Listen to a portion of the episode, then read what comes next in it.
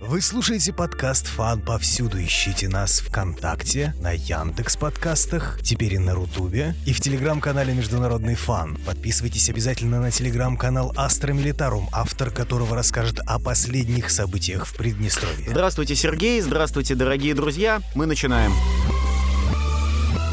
25 апреля сообщили о серии взрывов в Приднестровье. Что там произошло? Долгое время на фоне продолжающейся специальной военной операции вооруженных сил Российской Федерации на территории Украины шла история о том, что теоретически каким-то образом в специальной военной операции Российской Федерации будет принимать участие небольшая часть военных российских, которые расположены в Приднестровье. Я напомню о том, что в Приднестровье на территории провозглашенной Приднестровской Молдавской Республики находится наш корпус миротворцев, так называемая оперативная группа российских войск в Приднестровье. Занимается эта оперативная группа в первую очередь разведением сторон конфликта в Приднестровье, о нем позже, а также наведением порядка на подведомственной территории. То есть все то, что прописано в соглашениях и договоренностях между Россией, Молдавией и Приднестровьем еще в 1992 году и подтверждено в 1995.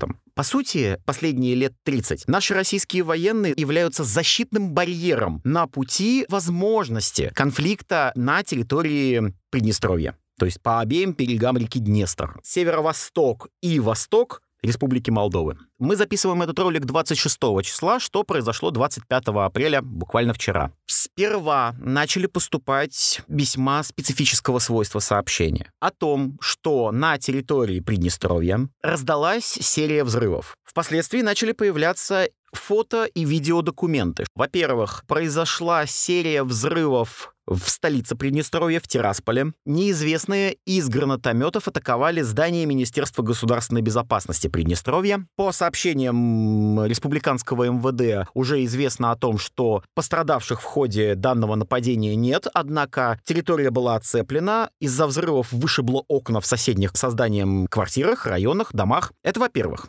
Во-вторых, стало известно о серии взрывов в районе воинской части, расположенной в селе Парканы, если мы представим территорию Приднестровья как вытянутую ленту от реки Днестр до, собственно, украинско-молдавской границы, то получится, что это западная часть Приднестровья, небольшой промежуток около города Бендер. Там находится воинская база, само село Парканы, оно населено преимущественно болгарским населением. Именно там слышали еще серию взрывов. Ночь прошла относительно спокойно. Как сообщали наши военные, в оперативной группе российских войск. Как сообщали представители Приднестровья в координационном центре, который также работает э, на текущий момент в Тирасполе, ночь прошла на разделительной линии относительно спокойно. С утра 26 апреля серия взрывов пошла по новой. Появились сообщения о том, что была атакована зона, принадлежащая телерадиоцентру, находящемуся около населенного пункта Маяк. Также телерадиоцентр называется Маяк, это Григориопольский район Приднестровья. Есть сообщение о том, что телерадиоцентр был атакован с помощью беспилотных летательных аппаратов, предположительно натовского производства. На текущий момент сообщается о том, что пострадавших в ходе атаки нет, однако из строя были выведены две вышки радиосвязи, находящиеся в этом самом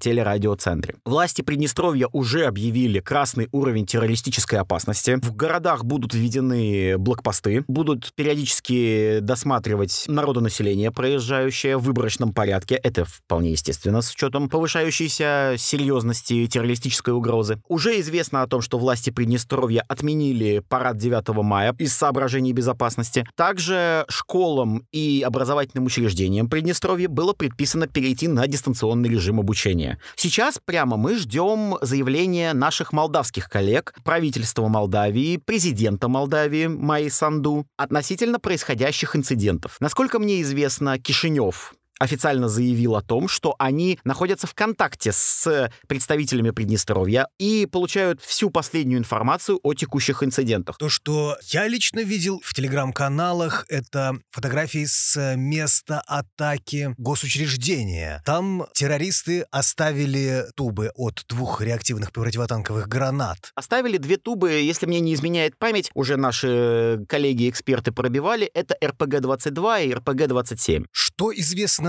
об остальных атаках? Относительно взрывов в районе Паркан известно на самом деле немного. Мы знаем о том, что взрывы произошли, однако территорию и район понять достаточно сложно. То, что это в районе Паркан было, это однозначно. Что касается атак на телерадиоцентр. Зафиксирована активность беспилотных летательных аппаратов производства стран НАТО. Это то, что известно пока из официальных источников. Известно также, что уничтожены две антенны. По первым сообщениям, которые получили с мест событий, несколько нарушена радиосвязь. Также нарушено вещание российских каналов, которые активно вещают на территории Приднестровья. По сути, такой большой ретрансляционный центр, который помимо телесигналов, радиосигналов, может быть использован в качестве объектов военного времени для радиосигналов, например, между оперативной группой российских войск в Приднестровье и, например, например, центром. В Москве, я имею в виду. Атака близ села. Там находилась воинская часть? Там находилась воинская часть. Известно, что взрывы произошли где-то в районе воинской части. Пока что информации именно об ударах в районе села крайне мало. А что за воинская часть? Рассказ о воинских частях и текущих событиях в Приднестровье неотделим от рассказа о событиях конфликта в Приднестровье 1992 года. Сразу могу сказать, что часть находилась по под контролем властей Приднестровья. Приднестровская Молдавская республика, провозглашенная в 90-м еще году как отдельная республика Советского Союза, это очень специфический регион. Вспомним о том, что на окраинах и в отдельных республиках Советского Союза набирало движение местное, национальное, народных фронтов, как и в Прибалтике. Такие же народные фронты действовали в Молдавской ССР. Молдавские народные фронты, они изначально были даже не сепаратистски настроены отделяться от Советского Союза. Они были настроены на отделение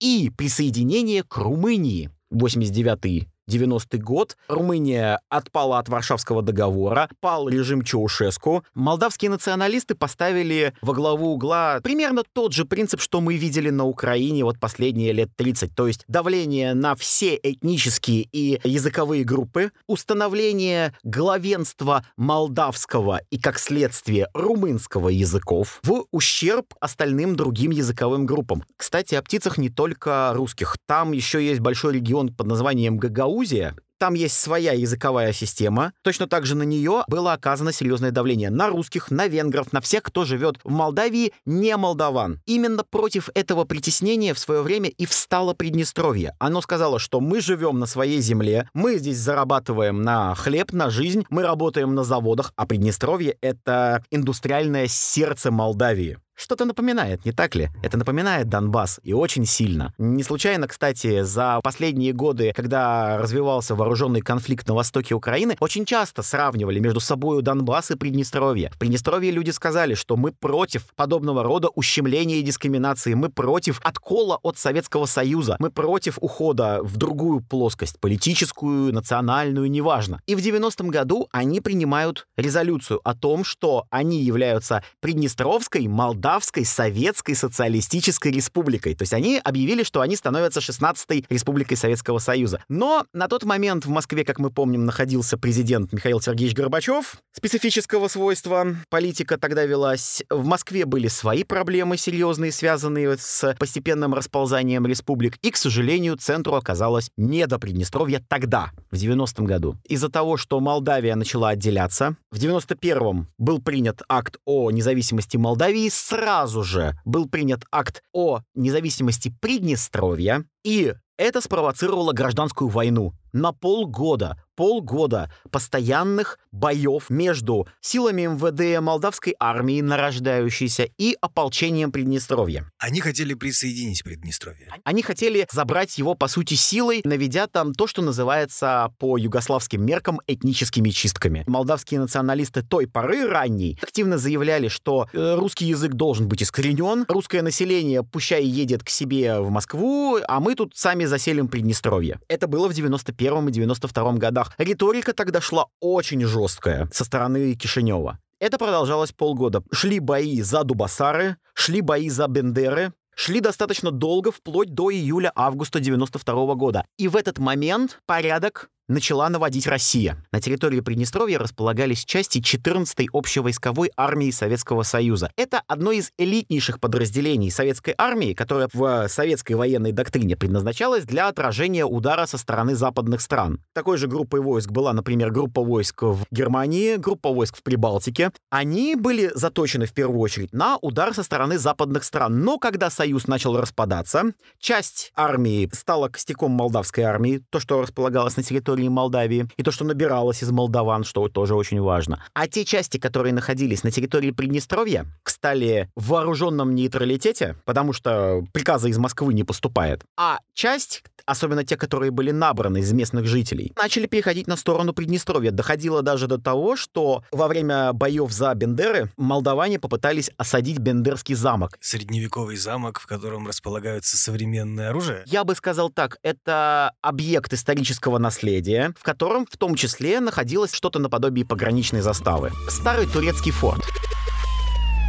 Во-первых, 14-я армия объявила нейтралитет, а под шумок отдала русскому населению Приднестровья танки Т-34. Мы не можем воевать, мы тут объявили вооруженный нейтралитет. Ну, вы можете, вот вам танки. Причем до этого еще две недели э, приднестровцы просили у 14-й армии, дайте нам хоть что-нибудь, потому что нас тут просто-напросто убивают. Т-34 прямо. Старые, добрые 34-ки. Это продолжалось полгода. Полгода боев и очень достаточно жестких. Все закончилось в июле-августе 92-го. В Приднестровье приехал человек, неизвестный никому, инкогнито, приезжает некий человек из Москвы. На следующий день 14-я армия объявляет массированные атаки на молдавскую армию, а этот инкогнито созывает пресс-конференцию в Тирасполе и объявляет свое имя и титул «Генерал Александр Лебедь».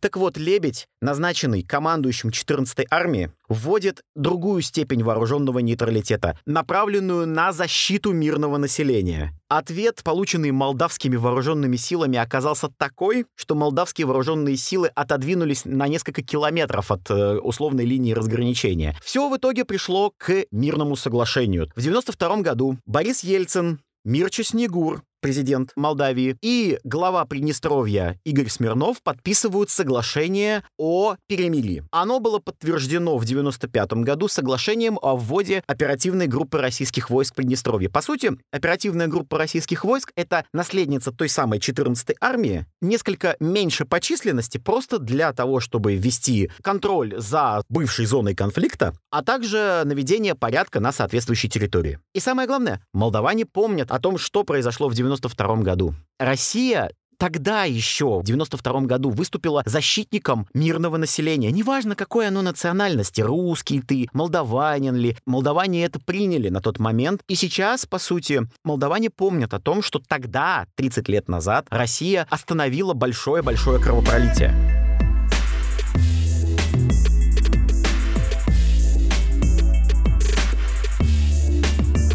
Прошлую нашу встречу вы рассказывали о том, что Майя Санду подняла на фоне спецоперации России вопрос опять о присоединении Приднестровья. Там скорее специфика была такая. Госпожа Санду на протяжении всей своей политической карьеры, а длится она у нее достаточно долго, она была премьер-министром Молдавии, теперь она президент Молдавии, она неоднократно поднимала вопрос о том, что э, российские миротворцы должны быть выведены с территории Приднестровья. Но выведены они будут чисто по логике договоренностей только в том случае, если между Кишиневым и Тирасполем будет нормальный взаимосодержательный диалог, без э, разведения со стороны какого-то арбитра. Сейчас пока такой возможности, к сожалению, не наблюдается, хотя подвижки одно время были хорошие. Это во времена президентства Игоря Дадона.